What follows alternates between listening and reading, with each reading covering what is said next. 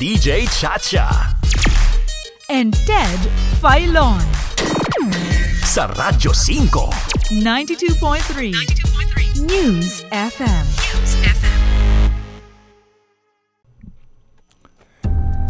courage, integrity, and loyalty to the service.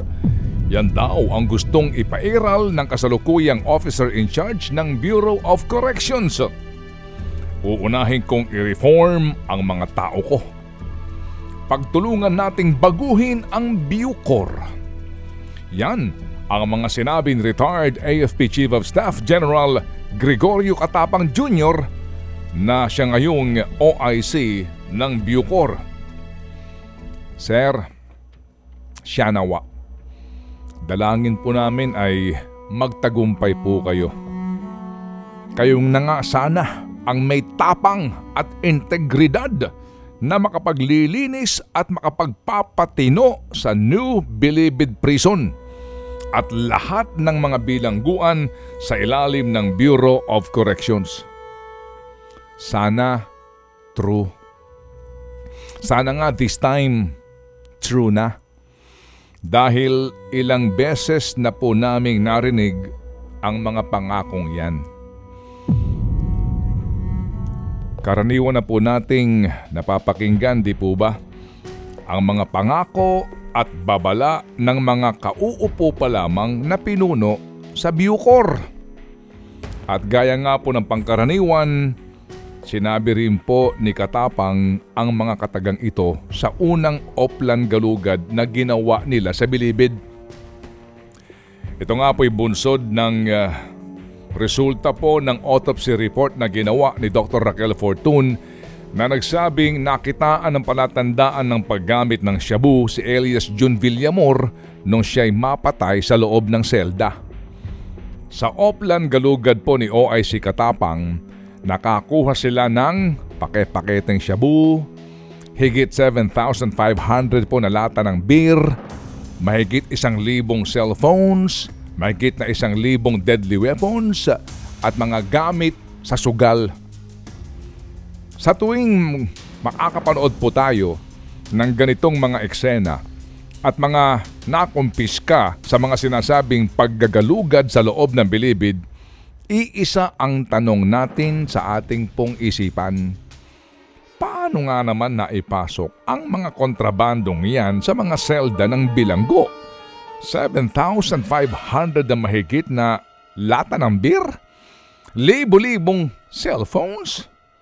Hindi na nga po bago ang mga kwentong ito dahil sa annual report mismo ng Department of Justice, halos taon-taon po ay kasama sa sinasabing accomplishment ng Bureau of Corrections ang kanilang tinatawag na search and confiscation of contrabands. Katunayan, noong 2004, nagpakabit na raw ang Bureau of Corrections ng closed-circuit television cameras o CCTV sa loob ng Bilibid Compound na siya umanong naging susi din para makakumpiska ng cellphones, deadly weapons, illegal na droga, alak at mga gamit sa sugal. At halos taon-taon nga po, yun at yun pa rin ang sinasabi po sa annual report. Pagkakakumpiska ng cellphones, deadly weapons, illegal na droga, alak at mga gamit sa sugal. Noong pong taong 2011, ipinangalandakan po ng Bureau of Corrections na sila ay gumagamit na ng mga aso o canine sniffing dogs bilang bahagi ng pinalakas na kampanya kontra illegal na droga sa loob ng bilibid. Sandali lang. Anyari? Sa CCTV at sa canine sniffing dogs. Hmm, kung taon-taon Kanila pong pinatitindi ang kampanya laban sa mga illegal na gawain sa loob ng pinakamalaking piitan sa buong Pilipinas, abay nabulaga ang lahat nang magsagawa ng malawakang mga raid noong December ng 2014 ang noon ay Secretary ng Department of Justice na isang Leila de Lima.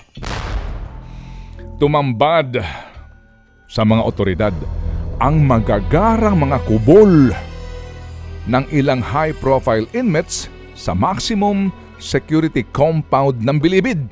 Maximum, ibig sabihin, kulungan na may pinakamahigpit na pagbabantay. Natuklasan sa kubol ni convicted drug lord Peter Ko ang isang sauna, widescreen television sets, Wi-Fi connection, split-type air conditioning units, cellphones, laptops, appliances, money counting machine, pambilang ng pera ha, mga armas, at perang nagkakahalaga ng 1.4 million pesos. Sa kubol naman ng assistant ni Peter ko na si Jojo Baligad ay meron pong bathtub, may bar, may kusina, may video game console, life-size sex doll, perang nakatago sa isang Louis Vuitton na cash box, at mga shabu at illegal na droga. Samantala po namang nadiskubre ang The Aircon na music studio na mayroong pang entablado at top of the line equipment sa kubol ng convicted gang leader na si Herbert Kulanko. Meron pa siyang sariling generator and music studio. Ano ho? Kasi nga naman, pag nag-brown out, tuloy ang gig. Sa tabi ho namang kwarto, natagpuan naman ang tatlong kahadiyero ni Kulanko na naglalaman ng mga mamahaling relo gaya ng Rolex at Patek Philippe na tadtad ng mga diamante. Maging mga wallet na Prada, Hermes, Louis Vuitton na may lamang pera. Hindi lamang peso kung hindi US at Hong Kong dollars. Wala umanong nalalaman noon si Franklin Jesus Bucayo na noon nga po'y Director General ng Bureau of Corrections sa mga mga parties, concerts at ilang pang aktibidad na nangyayari mismo sa loob ng Bilibid compound. At meron daw umano siyang superintendent na namamahala dito. Pero tinatanggap daw po ni Bukayo na posibleng may kinalaman ang ibang tauhan sa Bilibid kung kaya't nakapasok ang mga bawal na gamit sa loob. Nakita niyo yung dami ho ng mga gamit na iyon? Hindi rin siya agad nagbitiw sa pwesto noon dahil anya, dinatnan na po daw nila na ganoon ang sistema. At siya mismo ang nangunguna sa pagpapatupad ng mga reforma. Hmm, matapos malantad ang marangya at maluluhong pamumuhay ng mga drug lord at mga leader ng mga sindikatong kriminal sa loob ng MVP, nagpatuloy ang mga search and confiscation habang nagpatuloy din ang pagpapalit sa liderato ng NBP. Sa pagpasok po ng Administrasyong Duterte, nagkaroon ng tatlong Director General ang Bucor hanggat sa na-appoint na si Nicanor Faeldon. Sa panunungkulan po ni Nicanor Faeldon, pumutok ang kontrobersya sa sinasabing umano'y anomalya sa Good Conduct Time Allowance o GCTA ng mga bilanggo. Nabunyag kasi na sa pagpapairal po ng Bucor sa Good Conduct Time Allowance Law, may mga umano'y kriminal na convicted sa salang heinous crimes o mga karumal-dumal na krimen ang pinayagang makalaya ng mas maaga. Kabilang sa mga umano'y pinayagan daw ni Faeldon na maproseso ay ang pagpapalaya kay rape murder convict Antonio Sanchez na kinalaunan po naman ay pinigilan din ni Faeldon. Ganun pa man, Sinibak ni Pangulong Duterte si Faeldon sa pwesto dahil umano'y sa pagsuway sa kanyang order na itigil ang pagpapalaya sa mga bilanggo hanggat walang kautusan mula sa DOJ o sa Office of the President. Pinaimbestigahan din ng Pangulong Duterte noon uh, sa DOJ at Bucor dahil nga po sa posibleng korupsyon na nangyayari kaugnay po ng pagpapalaya sa heinous crimes convict. Then, Nicanor Faeldon is out and General Bantag is in. Agad na kumilos ang dating jail warden at BJMP Regional Director. Bilang tugon sa direktiba ng Pangulong Duterte, nalinisin at isaayos ang Bucor. Nangako si Bantag na kanyang sisiguraduhin na hindi na mauulit ang mga dating kontrobersya at hindi raw siya mag-aahit ng balbas hanggat hindi natutugunan ang korupsyon at ibang pang mga problema sa loob ng kanilang kawanihan. Sinabi rin niya umano sa mga opisyal ng Bucor na kung may magbibigay sa kanya ng pera, ito'y kanyang kakatayin. Kasama sa mga reformang ipinatupad ni Bantag ay ang pagpapatalsik sa tatlong daang gwardya ng Bilibid na kung saan naman ang kanyang ipinalit ay mga miyembro ng pulisya at mga tauhan niya sa BJMP. Kanyang sinundan ito ng paggiba sa mga kubol, mga barong-barong at ilang pang iligal na estruktura sa loob ng bilibid. Regular din daw ang pagsasagawa ng hindi Oplan Galugad kundi tinawag niya namang Operation Greyhound na nakatuon sa search and confiscation maging destruction ng mga kontrabando gaya ng shabay-shabay, cellphones, deadly weapons, illegal na droga, alak at mga gamit sa sugal. Yung pa rin. Same-same na mga kinukumpiska. Mula 2019 hanggang 2021, libo-libong mga kontrabando po umano ang kanilang nakumpiska sa mga piitan. At ito na nga po, nitong Oktubre 21, pinasuspinde ni Pangulong Marcos Jr. si Director General Bantag dahil nga sa kontrobersya, ano ho, dito po sa pagkamatay ng isang bilanggo sa maximum security compound na nagngangalang Cristito Palanya Jr. alias Jun Villamor na siya palang tumayong middleman sa pagkuha ng hitman na pumatay sa broadcaster na si Percy Mabasa.